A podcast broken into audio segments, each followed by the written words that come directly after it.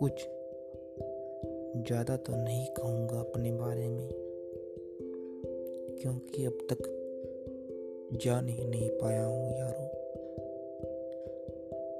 अब तक नाराज़ थे खुद से और आज कुछ बोलने आया हूँ।